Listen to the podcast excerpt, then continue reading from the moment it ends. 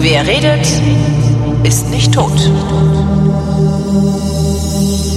Willkommen zu einer neuen Ausgabe der astronomischen Wissenschaft, worin Ruth Grützbauch, die in Wien ein Pop-Up-Planetarium betreibt, ähm, außerdem Publizistin ist und promoviert hat, äh, mir erklärt, was es alles am Nachthimmel nicht zu sehen gibt. Diesmal Oktober 2022. Hallo Ruth. Hallo, die promovierte Publizistin, Promovierte das wusste ich gar Publizistin. nicht. Bist du nicht Frau Doktor? Doch, aber Siehste?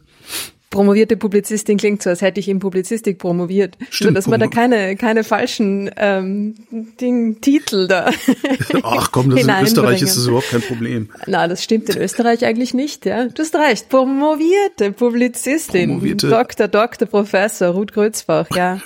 Wir reden ja auch unsere Lehrer mit Professor an. Alle. Also, ja, Moment, in der Schule. ja. Geil. Also nicht in der Volksschule, Grundschule, noch nicht. Ähm, aber ja, so ab, ab zehn wird man von Professoren unterrichtet in Österreich. Ja, ja. Sind das denn dann auch Professoren? Also dürfen da nur Professoren unterrichten oder ist das Nein, nein, so das sind ganz normale Lehrer und Lehrerinnen. Wir nennen die nur Frau Professor, Herr Professor. Ja, diese ja. Marotte? Ja, ja na ja, gut. Das ist Naja. alles ganz besonders. Na, aber ja, gut. Darum geht's heute. Ich habe gemerkt, es ist jetzt nicht. es ist Ende September. Ich habe gestern gemerkt, es wird schlagartig gefühlt schlagartig früher dunkel. Heißt das, jetzt es gibt mehr nicht zu sehen? Es gibt immer genug nicht zu sehen. Also natürlich gibt's irgendwie, mm, also für unsere Augen Mhm. ist, ist, es, ist es mehr dunkel. das äh, absurderweise ist ja am Himmel mehr zu sehen. Also der Winterhimmel ist viel heller. Mhm. Also absurderweise, nein, ist gar, gar nicht so absurd. Das ist eigentlich nur ein Zufall. Es sind einfach mehr helle Sterne im, Winter am Himmel zu sehen. Mhm. Das ist ganz hübsch. Und dann ist halt auch länger dunkel. Und dann sieht man all die hellen Sterne und dann ist es halt irgendwie ein bisschen präsenter vielleicht, ja. Wobei wir ja gar nicht über das reden, was es da zu sehen gibt, was wir sehen, wenn es dunkel ist. Von daher Obwohl, ist es fangen wir an, fangen wir an mit dem, mit dem offensichtlich sichtbarsten Ding am Himmel. Das wird nämlich unsichtbar diesen Monat. der Mond. Nein, Nicht. noch offensichtlicher, noch Ähm, offensichtlicher. äh, äh, äh, der, Noch die, heller. Die Sonne. Ja, Wie die wird unsi Wir haben eine Sonnenfinsternis? wir haben eine Sonnenfinsternis. Am 25. Oktober gibt's eine Sonnenfinsternis zu sehen. Ähm, Ziemlich genau zu Mittag sogar. Die wird gut, aber gut. Also, hm, hold your horses. es ist keine totale Sonnenfinsternis. das wäre jetzt die Frage gewesen, wie viel verfinstert sich denn da eigentlich? Leider nur ungefähr 30 Prozent. Das heißt, da wird dann so eine Ecke rausgebissen aus dem Ding. Richtig. Okay. Das sieht dann so ein bisschen Pac-Man mäßig aus, aber Hm. nicht eckig, sondern rund. ja, klar. Hm. Äh, ja, also es ist, äh, naja, 30 Prozent ist äh, gar nicht so wenig. Also es ist auf jeden Fall gut sichtbar und wird sicher, äh, ja, sehr interessant aussehen. Aber es ist natürlich ja nichts gegen das Spektakel einer totalen Sonnenfinsternis. Aber Das da klar. ist die nächste doch erst irgendwie wieder in 80 Jahren oder so ähnlich, ne? Bei uns, ja. Ja, ja. Leider. Nein, jetzt sind es nur mehr 59. 59 Jahre. Das hätte ich wahrscheinlich dann auch nicht mehr erlebt. 2081, Okay. ja. Es ist aber, also es gibt aber einige in unserer Umgebung. Es ist jetzt nicht so, das ist halt nur die, die wirklich aus Mitteleuropa im deutschsprachigen Raum, sagen wir jetzt mal, auch wirklich zu sehen sein wird. Die 2081er totale Sonnenfinsternis. Aber es gibt einige, die jetzt nicht so weit von uns weg sind, zum Beispiel im, in Spanien. Ach stimmt, hatten wir schon in mal den drüber nächsten gesprochen, Jahren, ne, dass ja, man dahin genau. reisen kann, dann, wenn man das will. Genau. Und in Nordafrika und in, ich glaube in Island ist auch eine, oder ist vielleicht sogar die gleiche, die dann noch nach, nach ähm, Spanien kommt. Es gibt da e- einige in, in, naja, in unserer nicht ganz so weit entfernten Nachbarschaft. Man muss also nicht nach Chile oder so. Nein. Äh, Es gibt da, auch in den USA gibt's eine schöne, bald, ähm, gut, müssten wir jetzt noch genauer nachschauen, wann die alle sind, aber es gibt ja die ganze Zeit Sonnenfinsternisse und viele davon auch total, also sind halt nur mh, immer nur an einem sehr kleinen Ort zu sehen und drum halt so selten bei uns sichtbar. Ja, das ist, weil der scheiß Mond so klein ist, ne? Das ist, weil der scheiß Mond so klein ist. Aber dafür, weißt du, ich meine, wir haben ja schon einen riesigen Mond. Also die Erde ist ein kleiner Planet und hat einen riesigen Mond. Ich meine, die hat, äh, unser Mond ist so groß wie die großen Monde vom Jupiter. Mhm. Das ist ja irgendwie eigentlich total krass.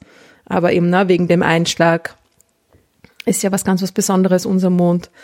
Ähm, die anderen kleinen Planeten, also die zwei inneren haben ja gar keine und Mars hat zwei Monde zwar, aber die sind ganz klein, das sind eigentlich nur eingefangene Asteroiden. Na, die machen gar keine Sonnenfinsternis. Oder eine, eine lustige, ne? So die kartoffelförmige Sonnenfinsternis.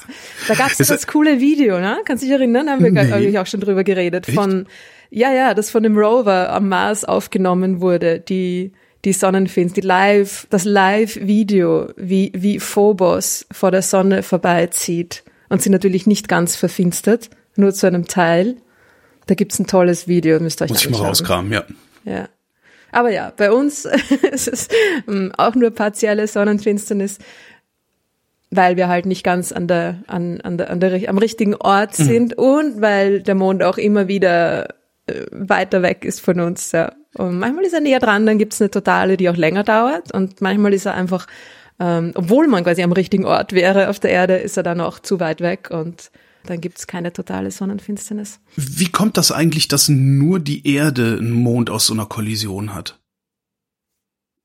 Zufall? Das ist Zufall, also okay.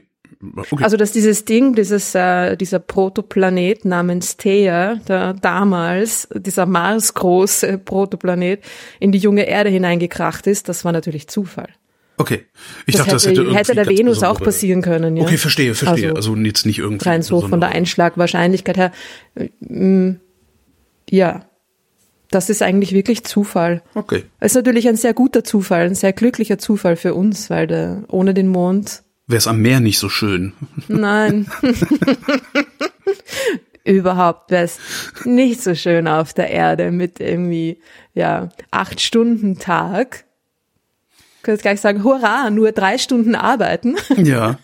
Aber dafür halt, ähm, ja, es wird alles sehr, sehr schnell gehen und die Erde wird sich super schnell drehen und die Atmosphäre würde sich dementsprechend auch sehr, sehr schnell bewegen und wir hätten irgendwie viele hundert kmh durchschnittliche Windgeschwindigkeit. Also es wäre wirklich, wirklich sehr, sehr ungemütlich auf der Erde ohne den Mond. Aber die Atmosphäre wäre trotzdem da? Ah, ich denke schon, ja. Die ist ja dann hauptsächlich irgendwie wegen dem Magnetfeld der Erde uns geblieben und wegen ihrer eigenen Gravitationskraft. Aber ja. Also am 25. Oktober zum Mittag, seht euch das an, 30 Prozent verfinsterte Sonne, je nachdem, wo ihr seid, ja, es ist sogar ein bisschen mehr oder ein bisschen weniger. Also es ist, es geht irgendwie nach Norden, beziehungsweise so ein bisschen nach Nordosten hinauf. Das heißt, wenn ihr im Nordosten Europas seid, seht ihr mehr Finsternis. Also seht ihr weniger von der Sonne. Im Nordosten Richtung- ist, wird's finster. Genau. Und Richtung Südwesten ist es dann ein bisschen weniger. Aber es- gut, es ist auch da, auch im Nordosten Europas geht's nur bis ungefähr so 35, 40 Prozent hinauf. Ähm, ja. Auf jeden Fall Brille, auf jeden Fall Brille, ne? genau. Nicht vergessen. Ist ja, ist ja, kein, ist ja nur eine Brille. teilweise Sonnenfinsternis, da brauchen wir keine Brillen. Ja, genau. Äh, Grober Fehler. Ich habe, ich, also ich habe ja als Kind mir sehr, sehr gern die Sonne mit einer Sonnenbrille angeschaut. Das reicht aber nicht, ne? Na, furchtbar. Also ich, ich, ich habe das dann auch immer so nett gefunden, wenn nach, oder nett, ich fand das so interessant, wenn dann nachher dieser, dieser dunkle Kreis da war.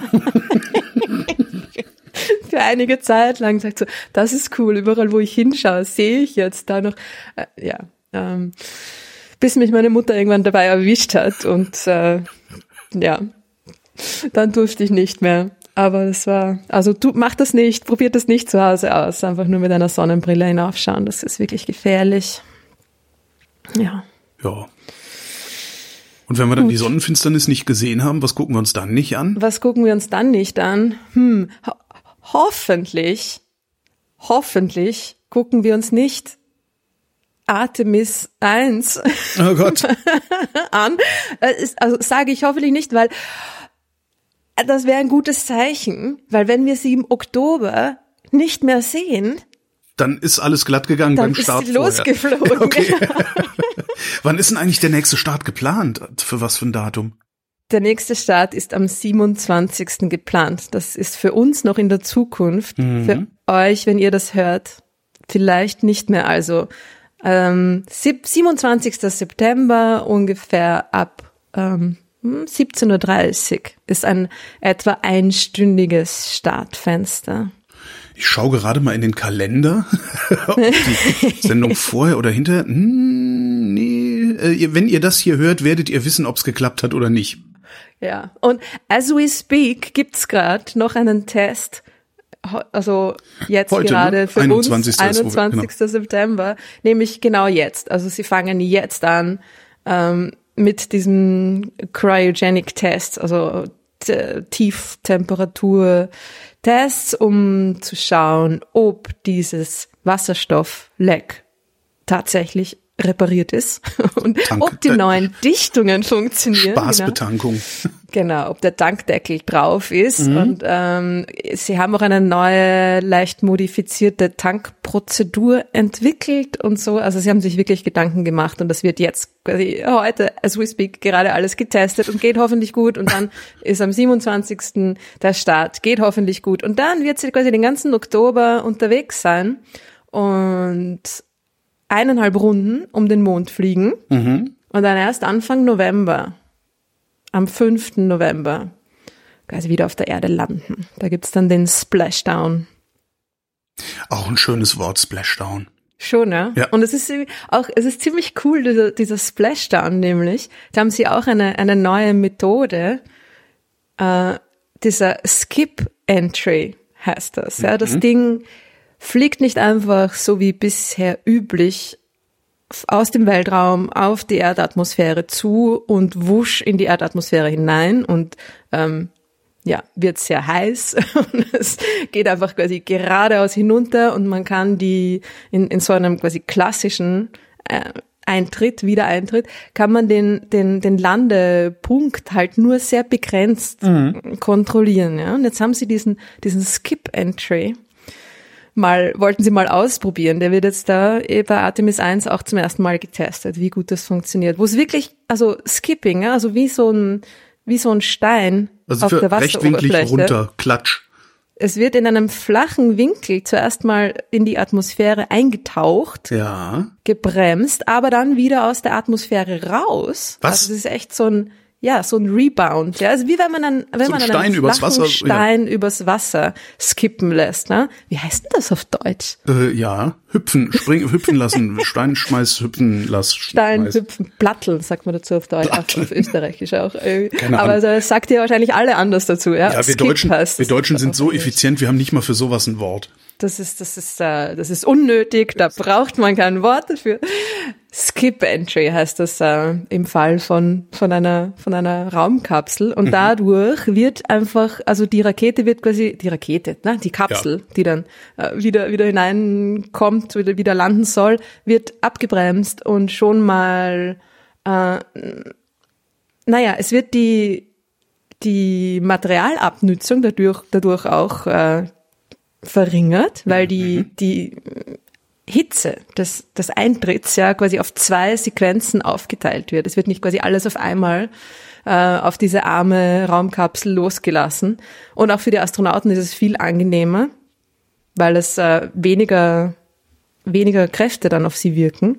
Es ist quasi einfach gemütlicher ein bisschen. Okay. Und man kann die Landeposition, das ist natürlich der Hauptgrund ja, für diesen Entry, Skip Entry, man kann die Landeposition genauer kontrollieren und man kann quasi näher an der Küste ähm, gefahrlos näher an der Küste landen, damit dann auch, damit man sie schneller abholen kann, die Leute. Aber wenn das Ding doch einmal wieder abtitscht an der Atmosphäre und dann wieder eintritt, hat's doch die gleiche Reibung schon wieder. Oder ist es dadurch schon so sehr verlangsamt, dass es nicht mehr ganz so schlimm reibt? Genau, es wird dadurch schon ziemlich stark abgebremst. Okay. Ja?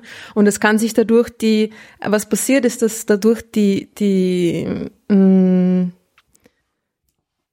na, mir fehlen gerade die Worte irgendwie. Die, die Strecke, die das Ding in der Atmosphäre zurücklegen kann, wird länger. Also du kannst quasi, du kannst weiter fliegen in der Atmosphäre und kannst dadurch auch quasi deinen, deinen genauen Landepunkt verlegen. Ja? Mhm. Bis jetzt, also wenn du auf einmal hineinfliegst, dann, dann landest du quasi dort, wo du landest. Ja? Muss da neben was kommt. Ja. Genau, so in die Richtung. Ja.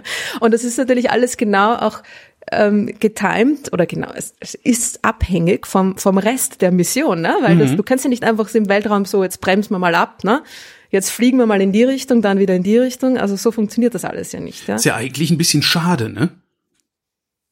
Also weil Wie auf, der Enterprise machen die das halt. Ne? Ja, Full Stop.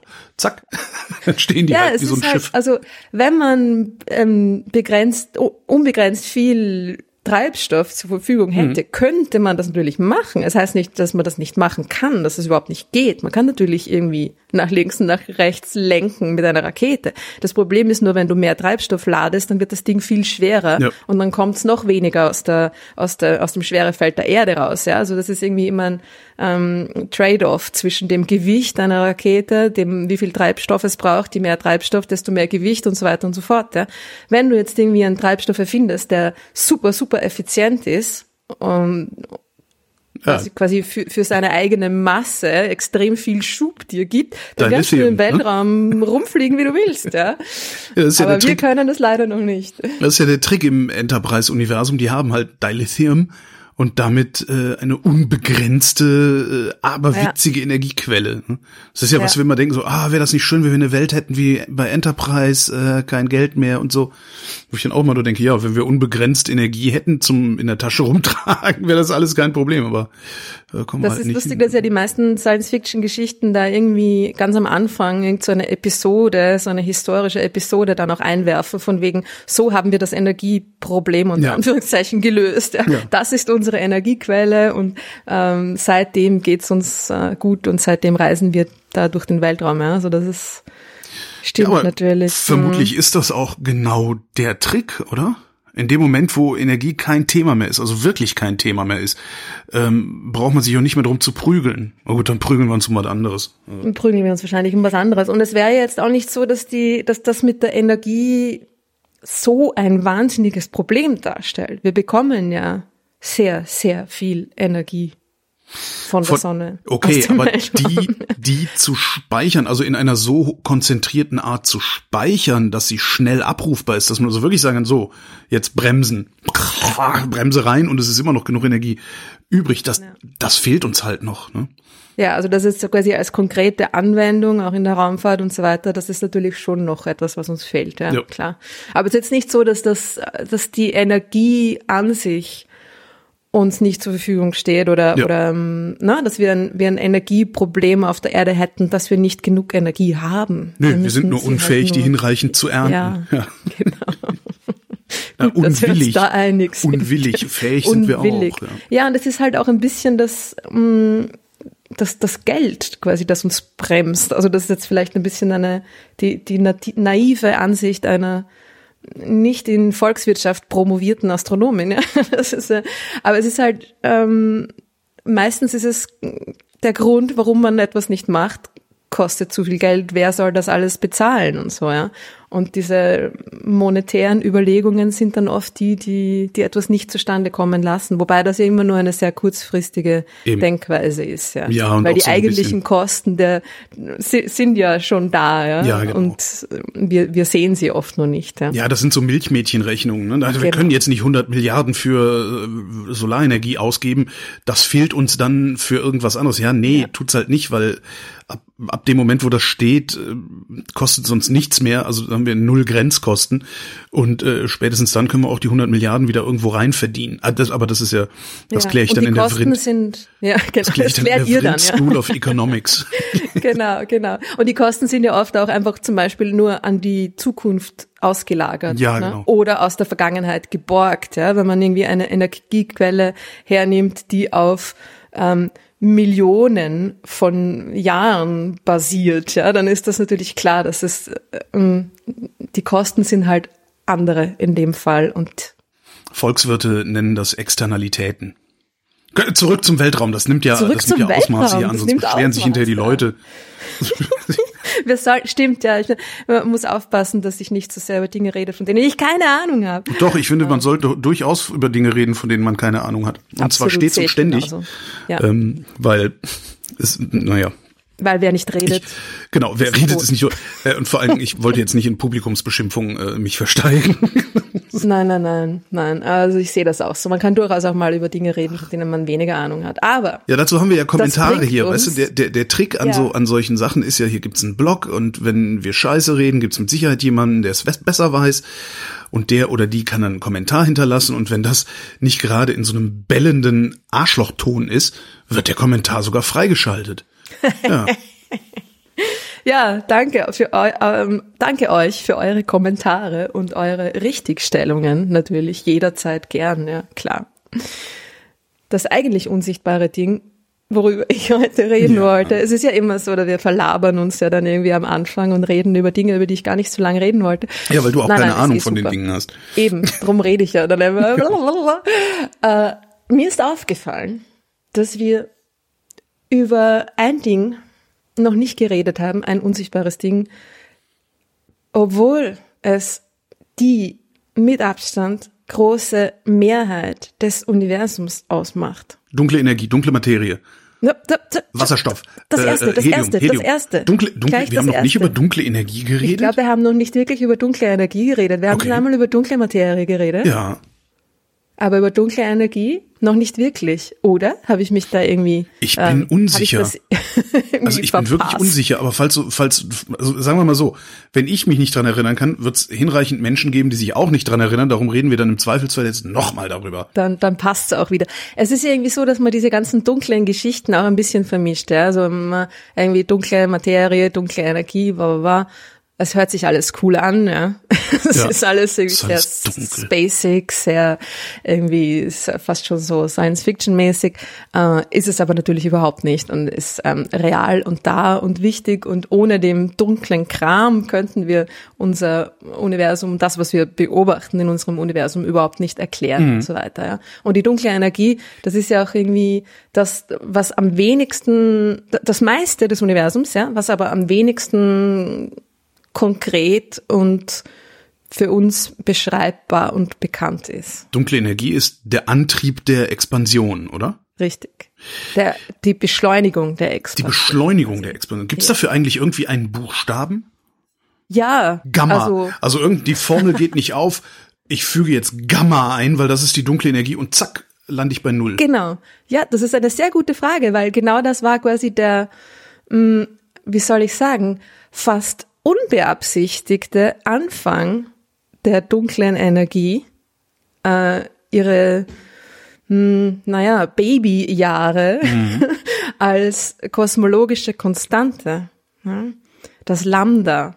Es ist tatsächlich ein Lambda, okay. Mhm, das also das Lambda, hm, da, darauf kommen wir dann vielleicht später noch, okay. was genau dieses Lambda und so weiter. Das Lambda ist quasi eine Möglichkeit der Natur der dunklen Energie oder ist es eine ähm, ist eine Art, was dunkle Energie sein könnte. Mhm. Dieses Lambda, diese sogenannte kosmologische Konstante, ist ja auch sehr spannend, weil die hat tatsächlich sich Albert Einstein ausgedacht, ohne zu wissen, dass das Universum ähm, expandiert, beziehungsweise geschweige denn beschleunigt expandiert. Mhm wie so oft, dass irgendwie Dinge in ihrem, in ihrem Konzept mal irgendwie rausgeworfen werden und ähm, sich dann irgendwie herausstellt, dass es ja vielleicht doch gestimmt hat, obwohl gar nicht das damit gemeint war. Das heißt, der hat einfach, der hat einfach, ja. der, hat, der hat eine Gleichung gehabt, die ist nicht aufgegangen, dann hat er sich, okay, dann setze ich jetzt da ein Lambda irgendwo hin und dann geht die Gleichung auf einmal auf und hat der Nachwelt hinterlassen so, und ihr findet jetzt mal raus, was Lambda ist, ihr Maden. Nicht einmal das. Also fast, also so in Richtung. Einstein hat sich die kosmologische Konstante quasi ausgedacht, um ein eben nicht expandierendes oder auch nicht kollabierendes Universum zu hm. bekommen. Hm. Da, da ist einfach die, die Überlegung, wenn du ein mit Materie gefülltes Universum hast, dann ist das nicht konstant, ja da passiert dir immer was. Wenn Materie den Raum krümmt und du äh, quasi ein Universum hast, das eben nicht perfekt und leer ist, sondern mit blöder Materie gefüllt ist, die klumpt und irgendwie Leute Auch schöne, Schwachsinn macht. schöne kosmologische Einheit, blöde Materie. Nachdem wir die dunkle Materie entdeckt haben, mussten wir uns um die blöde Materie kümmern. Die kommt sicher auch noch. Die verhält sich völlig erratisch. Ja. Also es ist aber wirklich, ne, diese Materie, die ist ja, die, die, die zerstört ja alles, also zerstört nicht alles, aber diese, die zerstört die, die, die, die schönen, ähm, einfachen, symmetrischen Gleichungen. Universum. Naja, nicht ganz, aber es ist halt so, dass du, wenn du das Universum mit Zeug füllst, dass, dass es dann halt irgendwas tut, ja. Es kollabiert zum Beispiel unter seiner eigenen Schwerkraft Ja. Wenn da jetzt nicht noch was ist, ja, und das hat man natürlich damals nicht gewusst, ja. Das heißt, man es ist im Universum so viel Materie, dass es eigentlich kollabieren müsste? Nein. Aber das wusste man ja damals noch nicht. Hm. Man wusste ja zu dem Zeitpunkt noch nicht einmal so recht, was überhaupt andere Galaxien sind, ja. Mhm.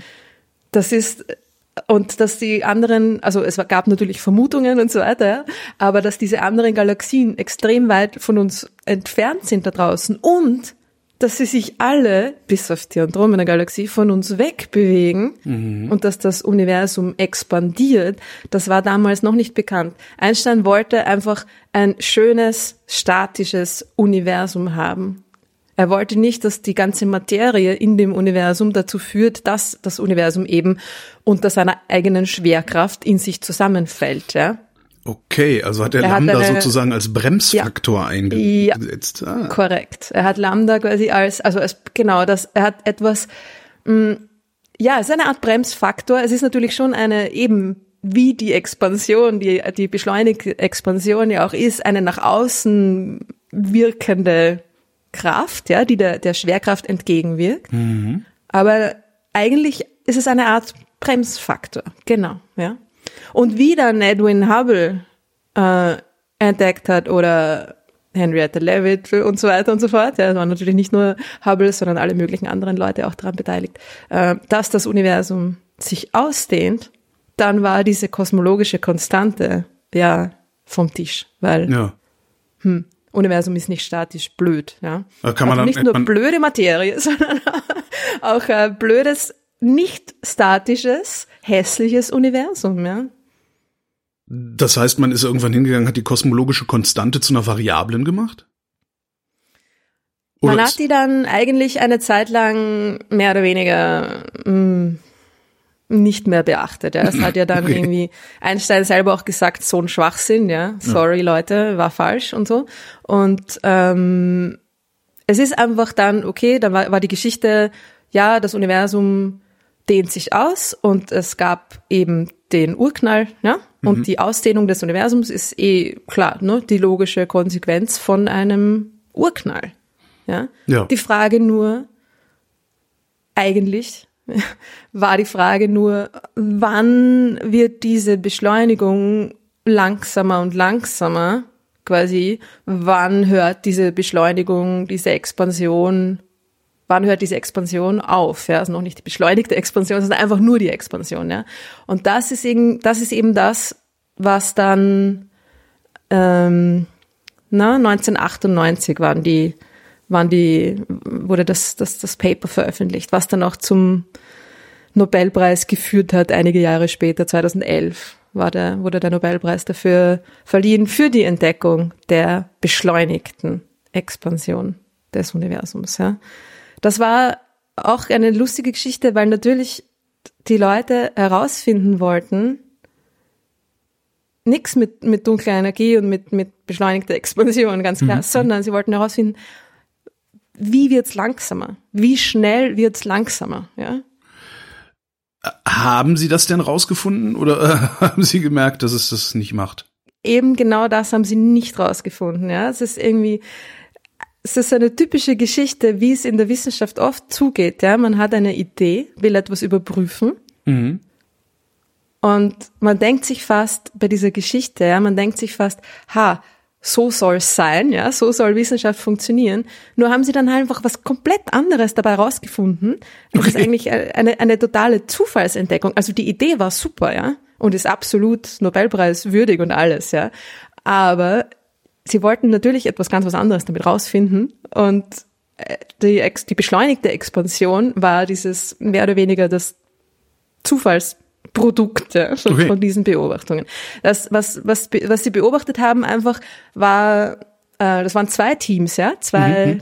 Was natürlich auch super ist, zwei konkurrierende Teams an Wissenschaftlern, das, das heißt das direkt eine Supernova Reprodu Reproduktion in der Arbeit, ja. Ja, das ist eigentlich also voll ideal, so soll es sein, mhm. ja. Die haben sich auch nicht besonders gut verstanden. gute Konkurrenz.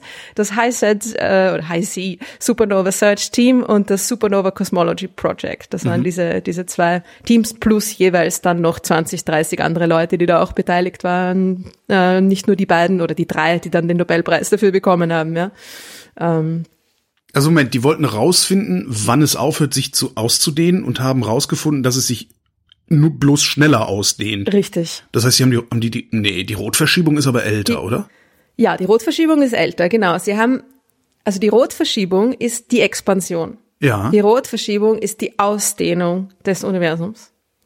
Die dunkle Energie ist die beschleunigte Okay, okay, okay. Mhm, also es mhm, wird mhm. immer schneller, immer größer. Es wird nicht nur immer größer, sondern immer schneller, immer größer. Ja, es war früher, die Expansion war früher langsamer und ist jetzt schneller und wird immer schneller und immer schneller und immer schneller. Das ist das, was damals niemand ähm, in den 90ern, ja, niemand erwartet hat. Und das ist auch die, die Art und Weise, wie sie es beobachtet haben, ist natürlich ziemlich cool, weil man, wie bestimmst du die Expansion, Expansionsrate des Universums ja, du guckst heute ja einfach, und früher? Ja? Du guckst dir den Rand an und guckst, wie weit der weg ist. und du schaust, wie schnell sich der Rand von dir wegbewegt. Genau. Naja, also man müsste eigentlich quasi dem, dem leeren Raum beim sich ausdehnen zuschauen, ja. Mhm. Aber genau da wie macht man das? Eben hm. das hinein, was du vorhin gerade gesagt hast. Die berühmte Rotverschiebung. Ah, okay. Weil die ist ja nichts anderes als die Ausdehnung des, des Raums, ja. Wenn ich eine Rotverschiebung messe, dann messe mhm. ich, wie schnell sich der Raum zwischen mir und dem Ding, dessen Licht da rot verschoben ist, ausdehnt, ja. Aber ich müsste ja eigentlich dann auch alle Dinger gleichzeitig sehen können, um daraus abzuleiten, dass alles sich ausdehnt, oder? Naja, ich schaue quasi hinaus ins, mit meinem Teleskop, hinaus ins Universum und ich habe ja sowieso da immer diesen, diesen Tunnelblick. Ja? Mhm. Ich habe ja sowieso dann in, in meinen Beobachtungen immer verschiedene Entfernungsschichten, die gleichzeitig auch verschiedene Zeitperioden darstellen. Das heißt, dieses Hinausschauen gibt mir automatisch ein Zurückschauen und ein sich anschauen, wie Dinge früher waren, ja. Mhm. Das kriege ich quasi gratis mit. Ich muss nur Dinge beobachten, die weit genug entfernt sind. Heißt, weit genug zurückliegen. Ja? Mhm. Das heißt, ich muss rausschauen, so weit wie möglich zurück, damit ich eine, eine, eine ordentliche ähm, Zeitlinie habe, ja, in der ich vergleichen kann, wie war die Expansion früher ja. und wie ist sie heute oder sagen wir mal im, im nahen lokalen Universum. Ja? Mhm. Was ich noch brauche, abgesehen von der Rotverschiebung, die mir die Expansion anzeigt, ja, ist natürlich eine unabhängige Entfernungsbestimmung, ja. Ja. Weil die Expansion, die Rotverschiebung gibt mir die Entfernung nur über die Expansion, ja. ja. Aber das ist das, genau dieses Dreieck möchte ich ja überprüfen, ja. Also ich möchte wissen, wie schnell war die Expansion früher und kann sie dann quasi nicht hernehmen, um mir da eine Entfernung ähm, daraus abzuleiten. Ja, das heißt, ich brauche ich muss wissen, wie weit ist das Zeug weg, unabhängig von der Rotverschiebung, unabhängig von der Expansion, damit ich die Expansion vergleichen kann oder ja, oder aber dazu brauche ich ja ein Ding, das kann. dazu brauche ich doch ein Ding, das äh, sich nicht bewegt. Mm, nein, ich brauche nur ein Ding, dessen Entfernung ich kenne unabhängig von seinem Bewegungszustand, ja, oder Mhm. unabhängig von seiner Expansion. Ich brauche etwas, das ich beobachten kann und genau weiß, wie hell das sein soll. Mhm. Und drum mir ganz unabhängig von, von, der, von der Expansion da ableiten kann, wie weit das weg sein muss, ja. Ich brauche eine sogenannte Standardkerze. Ein äh, Fixstern, ne? Das was, So. oder? Ist das was wir?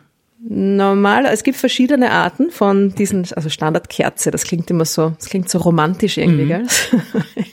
äh, ist eine, ist meistens eine, eine Art Sternexplosion oder es gibt an, gibt alle möglichen ähm, Objekte, ja, veränderliche Sterne und so weiter.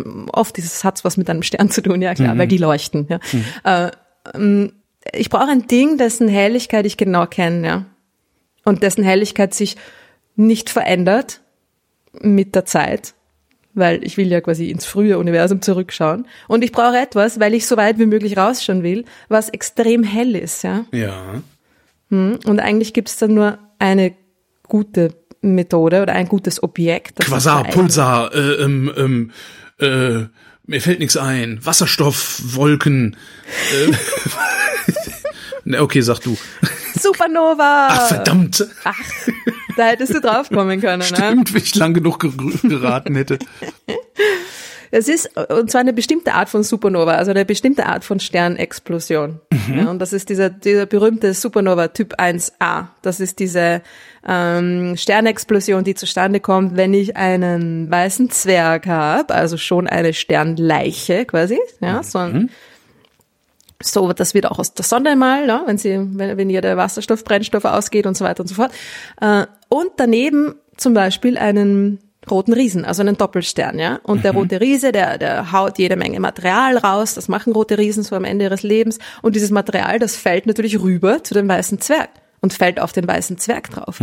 Und er sammelt quasi da das Material an, bis es dann in, bei einem bestimmten Punkt zu einer riesigen, fetten thermonuklearen Explosion kommt. Nämlich genau dann, wenn dieser weiße Zwerg instabil wird. Und das, wenn der, der weiße Zwerg quasi unter dieser einprasselnden Masse der, seine strukturelle Integrität nicht mehr halten kann. Ja. Und das passiert immer bei der gleichen Helligkeit, bei der gleichen Masse. Okay. Das heißt, ich weiß genau, diese Explosion ist so und so hell. Das heißt, egal, wo ich sie beobachte da draußen im Universum, wie hell sie mir, egal wie hell sie mir erscheint durch ihre Entfernung, weiß ich immer, wie hell sie sein muss.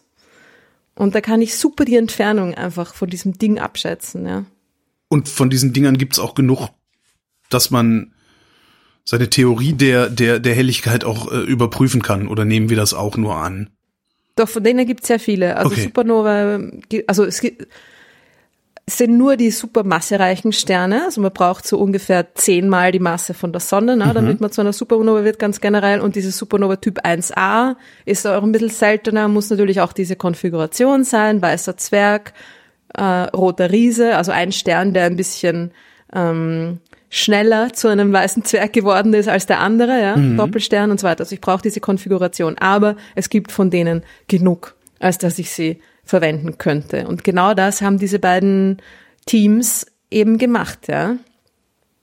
Die haben diese diese Supernova-Explosionen in unterschiedlichen Entfernungen bis ins quasi frühe Universum zurück verfolgt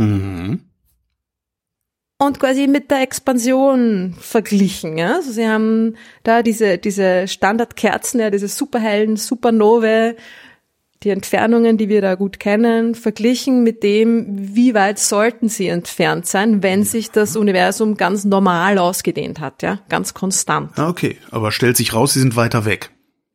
Richtig, stellt, naja, stellt sich raus, mh, eigentlich nicht, stellt sich raus, sie sind, ähm, doch, stellt sich raus, sie sind weiter weg, du hast recht, ja, genau. Man hat erwartet, dass sie näher an uns dran sind, als einfach nur mit einer konstanten Expansion zu erwarten wäre. Es ist so, dass das, man hat ja geglaubt, dass sich das Universum schneller ausgedehnt hat, ne? Urknall, bam, schnell, und dann wird's einfach immer langsamer Ja, ist ja auch plausibel. Also so ist intuitiv jetzt. Ja, Hm. Intuitiv, genau. Und das war eigentlich total, ähm, also mm, Common Sense, ja, irgendwie Ko Konsensus, so wird das sein. Es ist halt nur die Frage, wie schnell wird's langsamer und ähm, ja, was, also was ist die Zukunft des Universums? Wie schnell, wie schnell mh, hört's auf mit dieser Expansion? Ja. ja. Und dann kommen sie drauf, ähm, Moment mal, die, die, diese Supernovae, die mhm. sind alle weniger hell, als wir geglaubt haben. Oder als wir, als wir erwarten würden von ihrer quasi Expansionsentfernung her, mhm. ja. Die sind nicht hell genug. Was ist da los, ja? Und die einzige Erklärung dafür ist, dass die Expansion einfach schneller geworden ist. Das heißt, diese Dinger weiter weg sind. Mhm. Im Endeffekt als sie sein sollten. Ne? Ist damit dann eigentlich auch diese Idee von der Deflation vom Tisch? Dass das irgendwann wieder in sich zusammenstürzen der wird? Der Big Crunch, ne? Big Crunch heißt das auch. ja, das ist eigentlich ziemlich vom Tisch. Also die Expansion des Universums, die beschleunigte Expansion des hm. Universums ist, wurde dann natürlich, also das war 19 ähm, 98 ja, war das das erste Paper.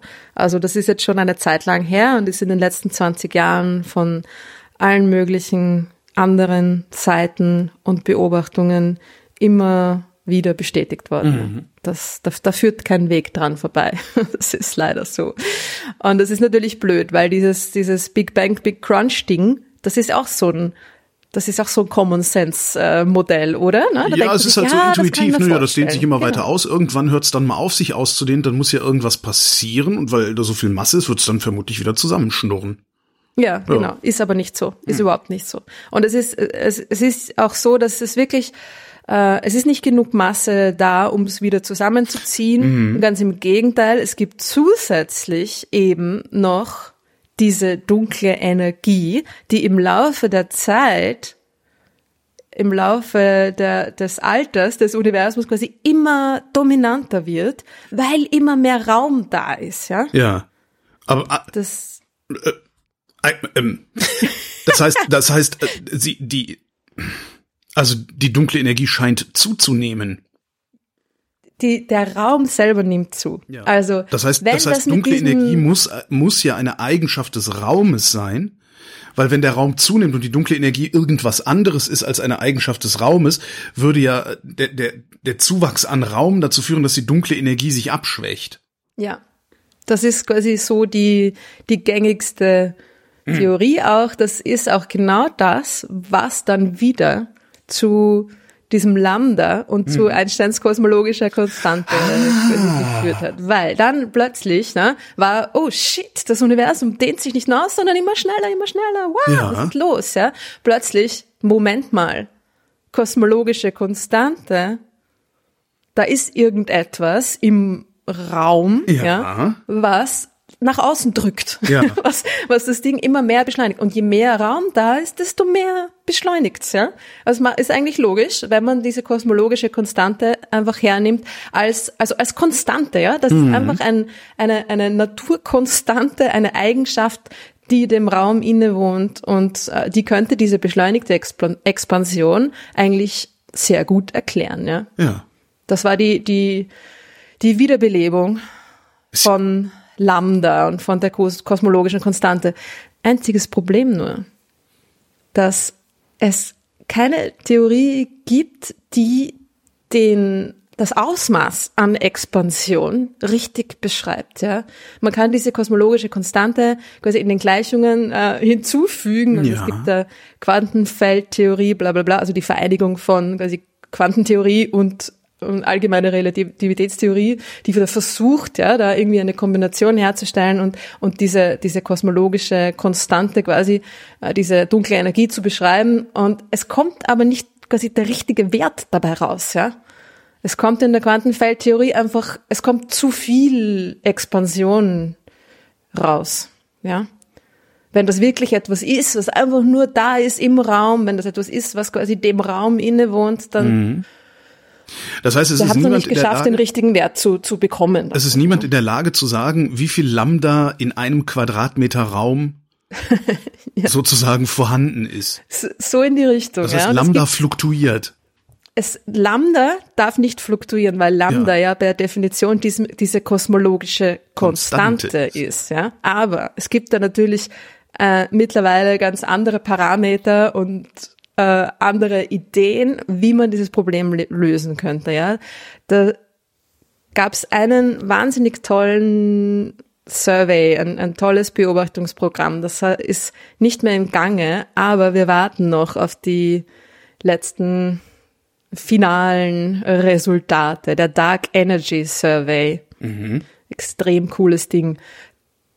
Der Dark Energy Survey hat äh, sind 400 Leute daran beteiligt, ja, mhm. hat über sechs Jahre hinweg beobachtet, 5000 Quadratgrad.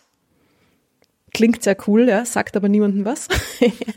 Der Mond hat ungefähr ein Viertel Quadratgrad, ja, also 5000 Quadratgrad. Das ist ungefähr ein Achtel des gesamten Himmels. Also das ist ungefähr, wenn ich rausgucke und überall ist der Mond. Überall ist der Mond. irgendwie 20.000 Monde ja. nebeneinander. Irgendwie. Verrückt. Also hell. extrem viel, ja. Ganz schön hell, ne? In dem Fall nicht. Äh, insgesamt 758 Nights of Observation. Mhm. Und da in diesen Observations, in diesem Katalog, der dann dabei rausgekommen ist, Katalog an Objekten, die, die man da genau beobachtet hat, hunderte Millionen von Galaxien, mhm. ja hunderte Millionen. Und warum brauche ich die? Wie hieß der genau. Survey? Der Dark Energy Survey. Dark Energy Survey, ja. ja. ja und äh, die, letztes Jahr wurden die ersten Resultate der quasi der ersten Hälfte der Beobachtungen präsentiert. Sie haben noch nicht alle Daten analysiert. Mittlerweile, hm, also hm, soll es äh, bald soweit sein, dass auch die Resultate des vollen sechs Jahre Surveys äh, da sind warum brauche ich so viele Galaxien? Warum brauche ich einfach Millionen von, von, von Galaxien? Naja. Universum halt gilt, viel hilft viel, oder? ja, genau. Es geht natürlich, ja, es geht natürlich um ein statistisches ja. Resultat, ja, ganz klar, ja. Und ich möchte mit den, also was haben die Galaxien mit der dunklen Energie zu tun? Also ich kann halt einfach den Raum selber nicht beobachten mhm. und, und die dunkle Materie auch nicht, sondern ich verwende quasi die Sicht sichtbaren Galaxien dazu, um mir das dunkle Materie Gerüst des Universums ja. zu, zu beleuchten, ja. Und das dunkle Materiegerüst ändert sich im Laufe der Zeit. Und das ist die dunkle Energie, ja. Wie verändert sich die, die Materie? Die, wie, wie dehnt sich das alles aus? Wie, wie expandiert das und wie viel schneller und so weiter, ja? Das heißt, ich kann mit einer nur genug hohen Anzahl an Galaxien mir auch den Raum dazwischen ähm, beleuchten, ja, genau. Das heißt, Galaxie 1 bewegt sich schneller als Galaxie 2 sich bewegt. Das heißt, auf Galaxie 1 muss eine andere ein anderes Maß an dunkler Energie wirken als auf Galaxie 1. Jetzt natürlich bereinigt um die jeweilige Galaxienmasse, die ich hier auch nochmal, ne, wenn die eine leichter ist als die andere, fliegt die wahrscheinlich ein bisschen schneller. Und im, im Grunde schwerer. ist es schneller, schwerer. Im Grunde ist es so, dass mir die, die, die eins, dass ich die einzelne Galaxie oder, oder irgendwie ähm, ihre Verbindung zu einer anderen da überhaupt nicht mehr hernehme. Ja, ich, okay. man misst zwei Dinge. Das, das eine ist, wie sehr sind die Galaxien beieinander? Mhm. Galaxy Clustering nennt man das. Wie sehr klumpen sie zusammen? Ja.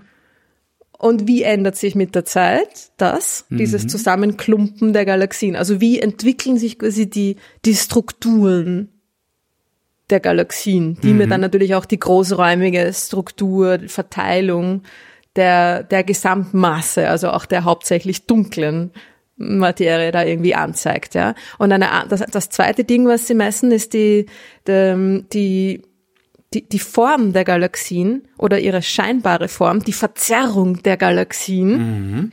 die eben auch durch die Verteilung der dunklen Materie da dazwischen, die wir nicht sehen können, zustande kommt. Wie werden die Galaxien von dieser dunklen Materie quasi da irgendwie ähm, verzerrt und, also ver, ver, und verzerrt im Sinne von verformt, ja. verformt, also nicht nicht mhm. unser Blick wird verzerrt so gravitationslinsenartig, Ja, sondern genau, äh, das, okay, genau. wie, wie sie Ja. wie sie zusammengedrückt werden sozusagen. Genau, wie werden sie, ja. Und dadurch versuche ich mir quasi dieses, diese, dieses äh, dunkle Materie, die dunkle Materieverteilung und Mhm. deren, deren Klumpung, Klump, Klumpigkeit ja, Ja. da zu rekonstruieren. Und dann schaue ich mir an, wie verändert sich das im Laufe der Zeit, weil ich eben nicht ein Bild habe von von 200 Millionen Galaxien jetzt, sondern weil diese meine 200 oder 300 Millionen Galaxien, 300 Millionen Galaxien, ja, Ja, und es ist natürlich nichts. zurückreichen, ja. Das ist nur, das ist nur die erste Hälfte, ja. Und die, die reichen natürlich zurück, ja, damit dieser, dieser Dark Energy Survey deckt äh, ziemlich gut, also bis zu einer, bis zu einer hohen ähm, K Komplettheit, ja, die erste Hälfte des Universums ab. Also die, die ältere, die, die unsere, die unsrige. Also von ungefähr, von ungefähr, naja, sieben Milliarden Jahren bis heute, ja, deckt das ziemlich gut ab. Das heißt, ich habe einen, ich habe ein, ein Bild vom Universum, wie es sich in den letzten sieben Milliarden Jahren entwickelt hat, ja. Mit Hilfe dieser 300 Millionen Galaxien. Und damit kann man natürlich jetzt schauen, wie, wie hat sich das verändert und wie genau verhält sich diese dunkle Materie und diese dunkle Energie vor allem? wie verhält sich diese im Grunde, Expansion? ja? Was hat zwischen den Galaxien vor sich, in, in welcher Intensität und Richtung vor sich hin gewabert? Was die so Galaxien dann erst dahin gebracht ja. hat, wo sie dann jetzt, jetzt äh, sind. Ja, Okay. also das mit dem Jetzt, ja, Ja. genau. Auch immer ein, schwi- ein schwieriges Konzept. Aber diese, ja, es geht um die, ähm, es geht um die, die Entwicklung dieser Strukturen und das vergleicht man natürlich dann auch mit, mit ähm, noch früheren ähm, Strukturbeobachtungen, zum Beispiel dem, dem kosmischen Mikrowellenhintergrund, die quasi die aller, die allererste Struktur des Universums, die wir, die wir kennen, ja. Und schaut, das war quasi ganz, ganz früh, und da sieht man schon die Klumpungen, ja. Und dann schaut man, wie hat sich das im Laufe der Zeit entwickelt zu den Verklumpungen der Galaxien und ihren Strukturen, die wir heute sehen, ja. Und wie passt das in mein kosmologisches Modell? Wie muss meine dunkle Energie beschaffen sein, dass sich die Materie so und so im Laufe des Universums entwickelt hat, ja. Beschaffen Also das ist sein. die Idee, ja. ja. Beschaffen sein. Ja. Man ist dann immer, man hat dann immer so komische Formulierungen, gell? Von, wenn man über etwas redet, von dem man irgendwie Mhm. Nicht einfach weiß, was nicht es weiß, ist. was es ist, ja. Also es gibt, man weiß immer noch nicht, was es ist, ja. Sorry. Auch der Dark Energy Survey ist noch nicht, äh, noch nicht ganz zu, zu einem ähm, schlüssigen Ergebnis gekommen, aber man hat schon, ähm, man, man hat ein paar, ein paar Optionen, ja. Also das Problem ist, dass diese doofe, dunkle Energie sehr nah an diesem Lambda, an dieser kosmologischen Konstante zu sein scheint. Ja. Aber vermutlich nicht ganz. Und das ist das Spannende. Ja. Blöde nur ist, dass wir es noch nicht sagen können mit mit äh, statistischer Signifikanz. Ja, also es, Okay. ist, es gibt verschiedene Anzeichen dafür, dass diese, dass dieser dunkle Energieparameter einfach doch nicht diesen diesen Wert äh, hat, der dann die, der dann diese, diese kosmologische Konstante wäre, diese konstante, überall gleiche, sich nicht verändernde ähm, Energieform oder so, ja, sondern dass es eben, dass es sich im Laufe der Zeit verändern könnte in eine Richtung oder auch in die andere, ja. Und es ist, es ist beides noch im, im Rahmen der Möglichkeiten von, vom, von den Fehlergrenzen her, weil der blöde Wert eben so nah an, an minus eins dran ist, ja, das ist diese Equation of State, ist ja, ja, klar.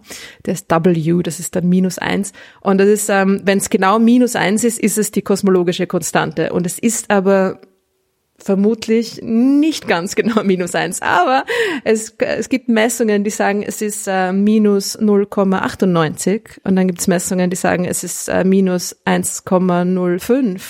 so, ja.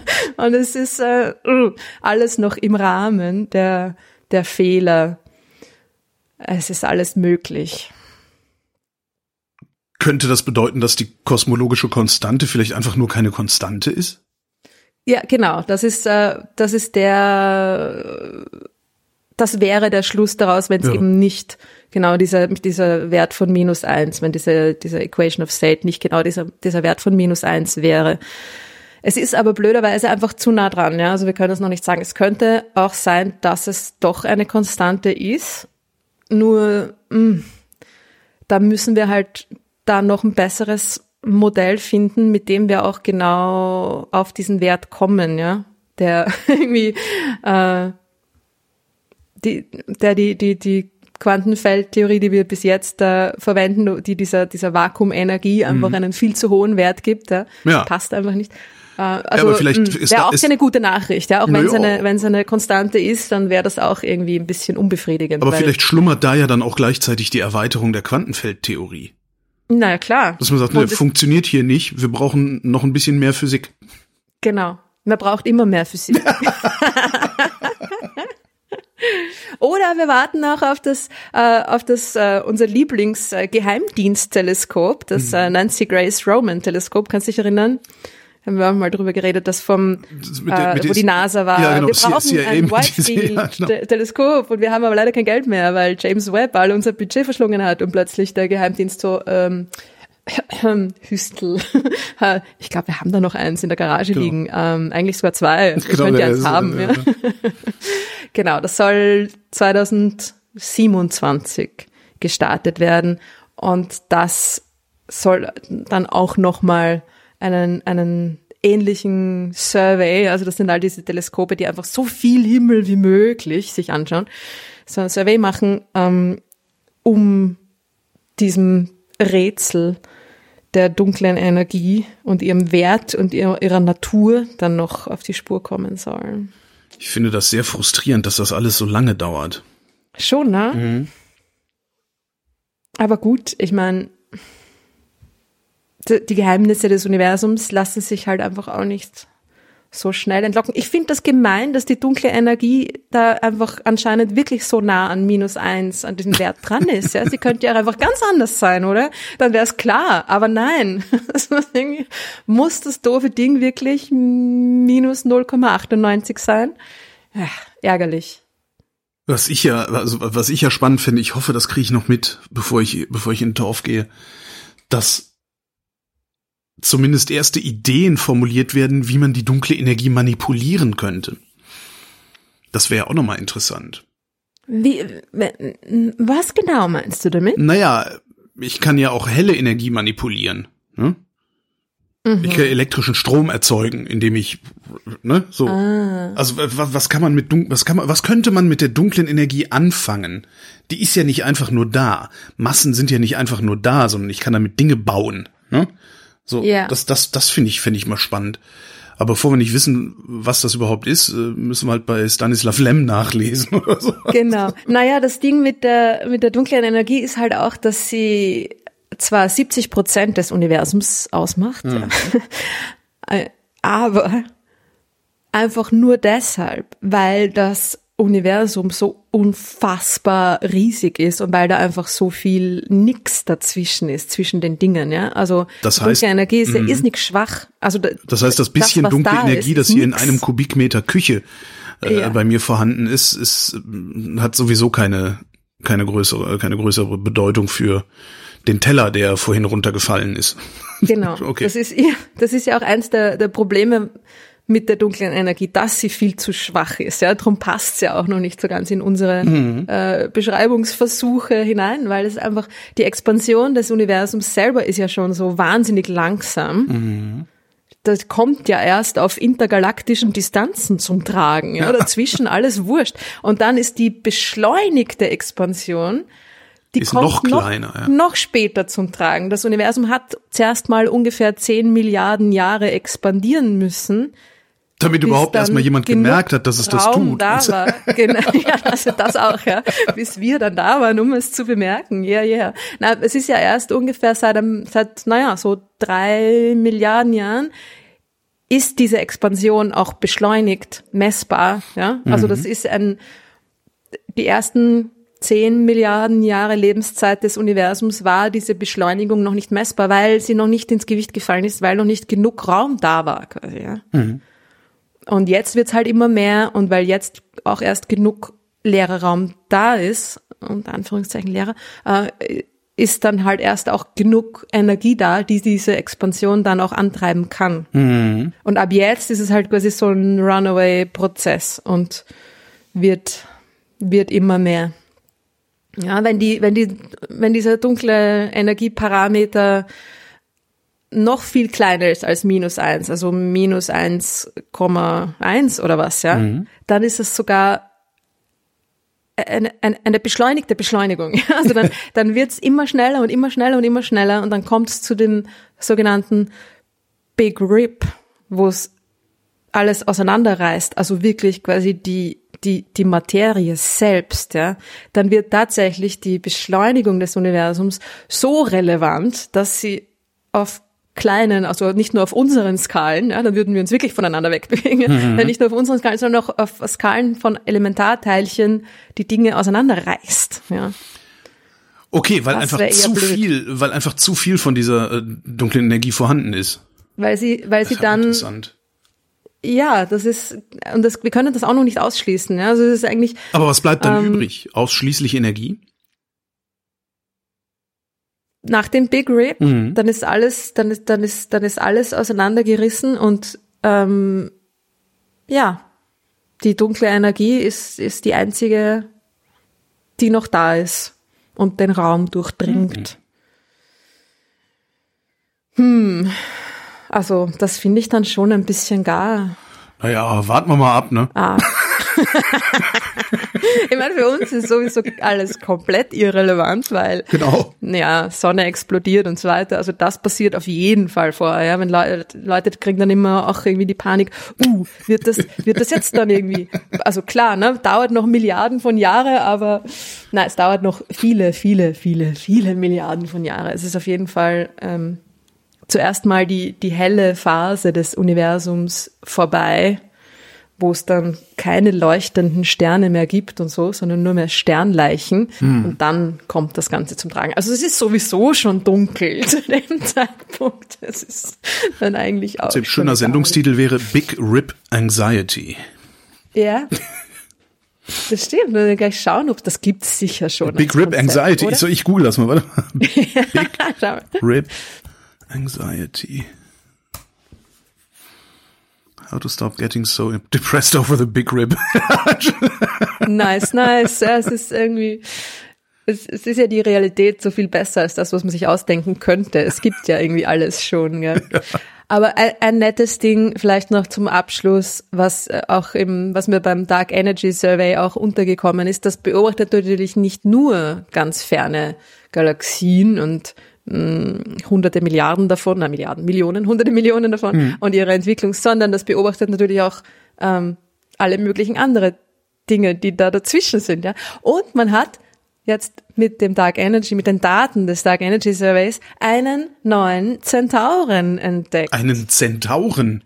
Ein, ein, genau, eine Kreatur, halb Mensch, halb Pferd.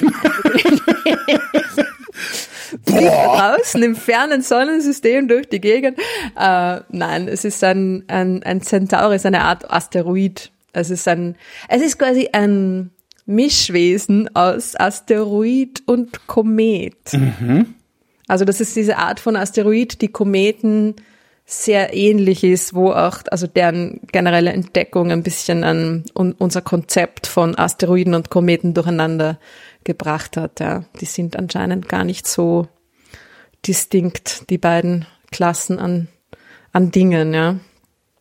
Und das ist einfach ein, eine, eine Studie, die rausgekommen ist kürzlich, wo sie halt einfach sehr viele Trans-Neptunian Objects entdeckt haben mhm. im, in den Daten vom Dark Energy Survey und dabei war ein neuer Zentaure auch zu finden in diesen Daten. Jetzt frage ich aber mich ich wieder, was ist eigentlich der vor, Unterschied der zwischen mit, dem Pferdekörper da irgendwie ja, Was, was war nochmal der Unterschied zwischen Asteroid und Komet, frage ich mich jetzt gerade. Äh, naja, die, die Zusammensetzung, also Komet ist eher ein, ist eher aus Eis, also Komet ist eher so ein bisschen Okay. schmutziger Schneeball. Darum der Schweif. Ja, ja, ja, ja, ja. Und der Schweif, genau, weil wenn er dann der Sonne nahe kommt, dann, dann haut's das ganze Wasser, dann sublimiert das Wasser aus dem äh, schmutzigen Schneeball. Und äh, dann hat er diesen Schweif und das ist quasi, ich glaube, der Schweif ist sogar das, das, das äh, definierende Charakteristikum von einem Komet, weil wenn er den dann nicht mehr hat, also wenn schon das, das meiste Wasser dann irgendwie weg ist, dann ist es quasi ein, ein äh, ja, nur mehr ein Asteroid, ja, das was übrig ist. Aber es ist, ja, die, die, die Einteilung, es ist ja so, dass blöderweise in der Astronomie all diese Definitionen, naja, Sind keine Konstanten, meinst du? ja, genau. wie, wie die dunkle Energie vermutlich auch. Ruth Grützbauch, vielen Dank. Gerne. Und euch vielen Dank für die Aufmerksamkeit.